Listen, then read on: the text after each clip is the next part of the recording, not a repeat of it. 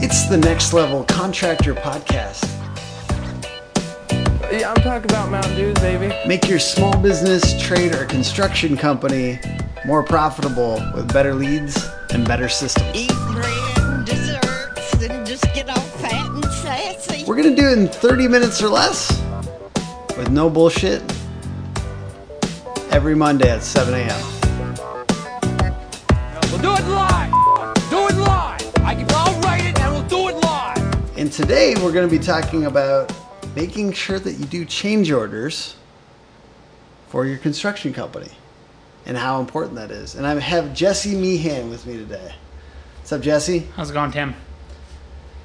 So, in your experience, what happens, and briefly, when a construction company doesn't learn how to do change orders well? Not to be doomsday, but to put it simply, you lose a ton of money and possibly a lot of your profitability over the year if you don't do change orders correctly. And what happens if you learn the art of doing change orders in a way that it benefits both you and the customer? If you do change orders correctly, if you're communicating properly, if you're documenting everything properly, it's going to end up making you much more money, the customer a lot happier. And at the end of the day, it's going to get you better referrals if you do it correctly versus the alternative, whether you lose money or whether you charge a homeowner more money than they were expecting at the end. Absolutely. So in my experience, seeing this go down, it's usually related to a contractor who is experiencing, they didn't plan quite right? It's a little bit of their planning. Sometimes it's their planning. Traditionally, it's when a homeowner changes something, adds something that wasn't on the initial kind of estimate or wasn't part of the initial plan. Yeah, so the change order is going to be when anything changes from the original scope of work. So it could be something as simple as, hey, we want to move this railing here. It could be something as simple as, an issue that came up during the construction. Maybe, some of the ceiling was sagging in one area and needed to be fixed and was unexpected. Or it might just be the homeowner saying, hey, I wanted this door here initially. Now I want it somewhere else, so we're going to have to reframe a few things. So why be scared of it then? I was imagining, a contractor that's experiencing like a little bit of trepidation, a little bit of fear around telling the contractor that they had to make, or the homeowner that they had to make this change that was significant. Because they didn't want to have them talk badly about their process, or because they didn't want to be accused of not planning correctly. Yeah, that's there. There's a stigma, or there's some fear around it in those instances, where maybe the homeowner, it's hard to tell a homeowner if they're expecting a job to cost, for simple numbers, $50,000, and you go back and tell them, hey, because of these issues, whether it's with the contractor or not, in these situations it's not with the contractor, that, hey, it's going to be $10,000 more. That's a really tough conversation to have. You never want to let down your customer. You said it was going to be $80,000. Yeah, exactly. You don't want them to come back and say, well, no, you said it was going to be $50,000. This isn't my issue. Yeah. And it's really a tough conversation to have, and some homeowners don't want to have it, and I get it. If you're kind of saving your pennies for a job and all of a sudden it's gonna be a lot more money, that's not an ideal occurrence. So that's why it's going to be a tough conversation. And also, as I stated earlier, and we can dive into it in a little bit, the biggest issue is that having that conversation after the fact. Maybe during, you try to give a rough estimate, and then 3 months later you're going to bill for it. The homeowner may remember these numbers differently in their mind. They may say, oh, I thought you said it was going to be $3,000 to $5,000. And that's where a lot of contractors get into trouble when they're trying to be too nice. Oh, we'll handle it. We'll figure it out later. Well, later comes and they're billing the homeowner extra $5,000. That traditionally gets them into trouble. So lay this out for us. I think you're going to be talking a little bit more than me on this podcast. But ultimately, what are the steps that every contractor needs to put into place so that they make sure they do a change order when there needs to be a change order? I think the number one thing, whether it's with, whether you're a general contractor, with your own employees, whether you're using subcontractors, is really just documentation and communication. Those are the two main things. That's it. You got to communicate with the homeowner, clearly setting expectations for estimated cost. And at the end of the day, like any job, you may think it's going to be X amount of dollars and Y, and it might turn out to be more or less. And that's a communication you have to have with the homeowner. Say, hey, I expect it to be $3,000 to $5,000 for this change order. Okay, when it's all said and done, you come back, you say, okay, it's going to be $3,500. Here's why. So it's setting those expectations, but it's also, again, documenting it. On a lot of these longer jobs, that's 3 to 6 months. One of the bigger issues, like I said, is maybe not documented properly, maybe having everything verbal.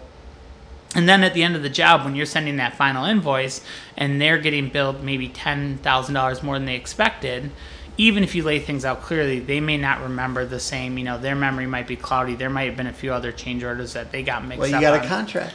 Yeah. You got a clear contract. The more that you've documented. That's exactly it. And that's why that documentation is so important. When I see my clients or people in the industry get tripped up here, is because they're not documenting it correctly. Because the point of a change order is that it wasn't on the original contract. You know, but that's the original contract is like kind of wishy-washy and doesn't have clarity around specifics, then the more wishy-washy it is, the less a change order is going to be obvious. Yeah, exactly. 100%. And if you're not documenting each individual change order, whether it's $500, whether it's $50, whether it's $5,000, you know, that's going to create more issues down the road. Some homeowners, they may be great. They may say, okay, here's what you invoice. We're good to go. I remember these. Some homeowners may start questioning you on each one. So you got to document it. Whether, you know, there's a lot of software out there.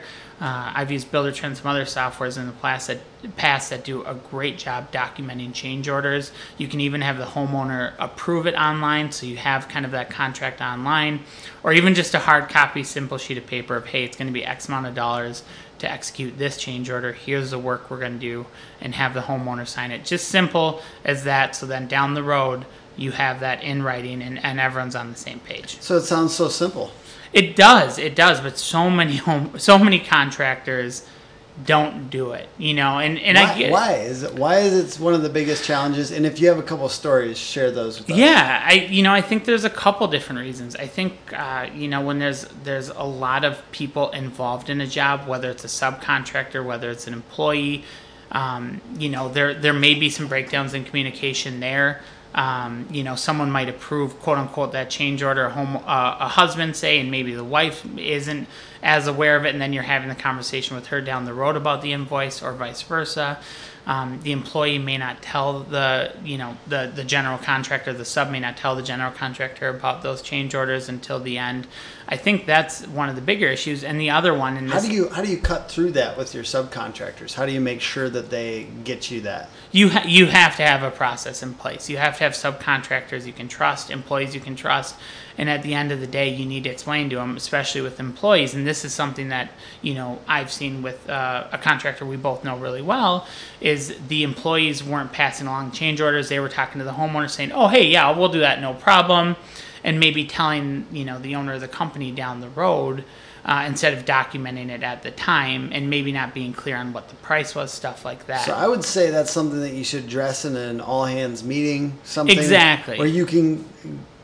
make it clear if that's one of your biggest things, because you said this could be one of the largest losses of income for a contractor. So if it's possible to be one of your largest loss items, you're really leaky business if you don't fix this, then you should have an all-hands meeting and say, this is how we're handling change orders from now on. Exactly. What I've told my previous clients about these issues is you need to be very clear with your employees that the company's going to make a lot less money, the employees potentially are going to make less money, the owner is going to make less money. We don't give raises unless you do change orders every time. Yeah, I mean, and that's the truth.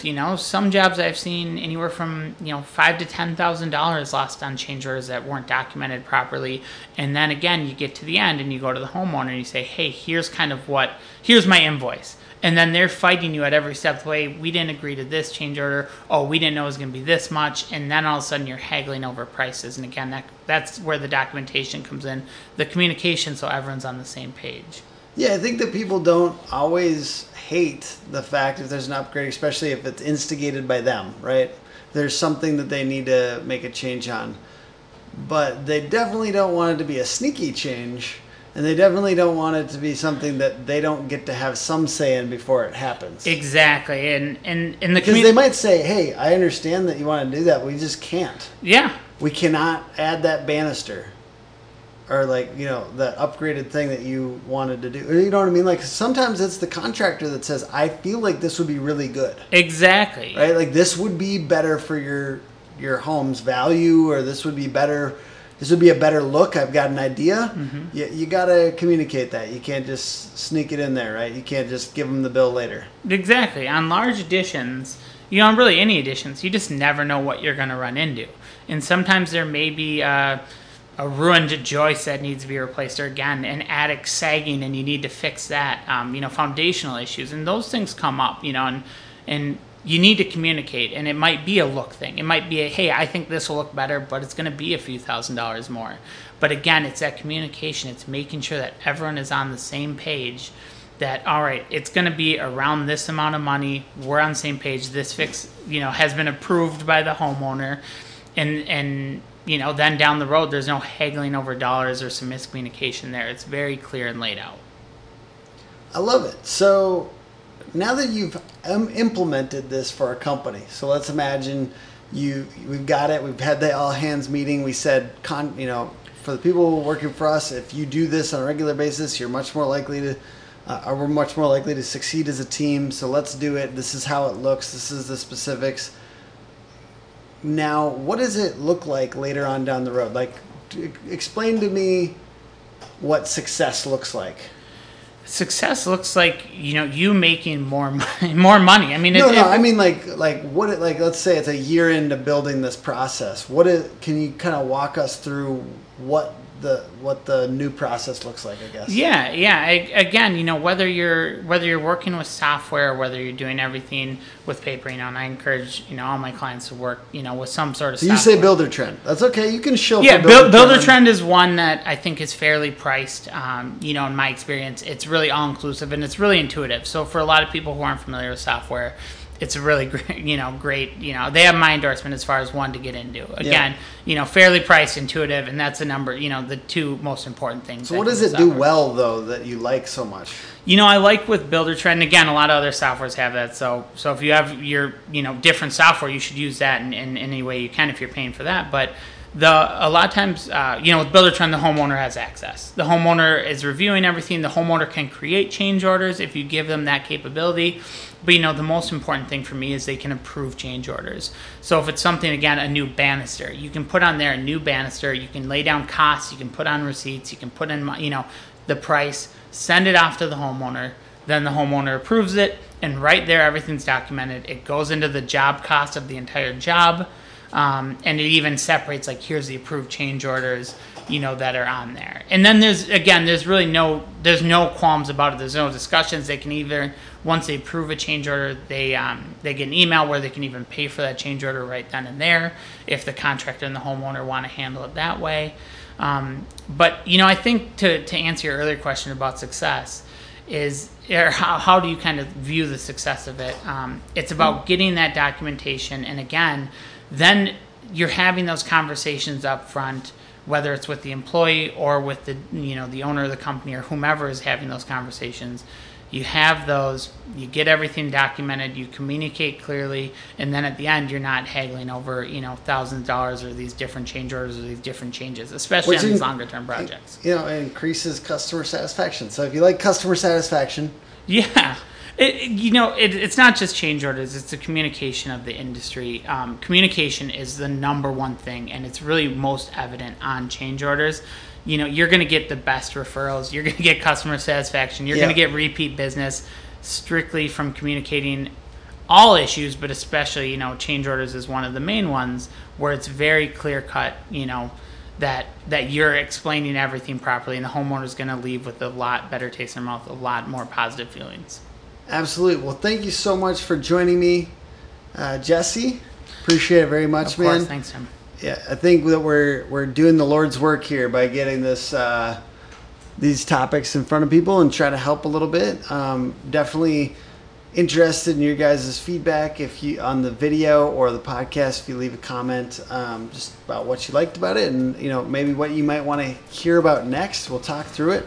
Jesse's been doing administration for construction companies for some time, seen it from a bunch of different angles, not just one company, so there's a lot of opportunity to talk through some of those things. And of course, thank you for watching, thank you for listening, and we've got another episode next week, next Monday, and so join us then. We're doing every Monday at 7 a.m. No bullshit, 30 minutes or less. It's the Next Level Contractor Podcast, brought to you by Hook Agency. Hookagency.com is our company, and at Hook Agency on social. So, thanks guys. Have a good week.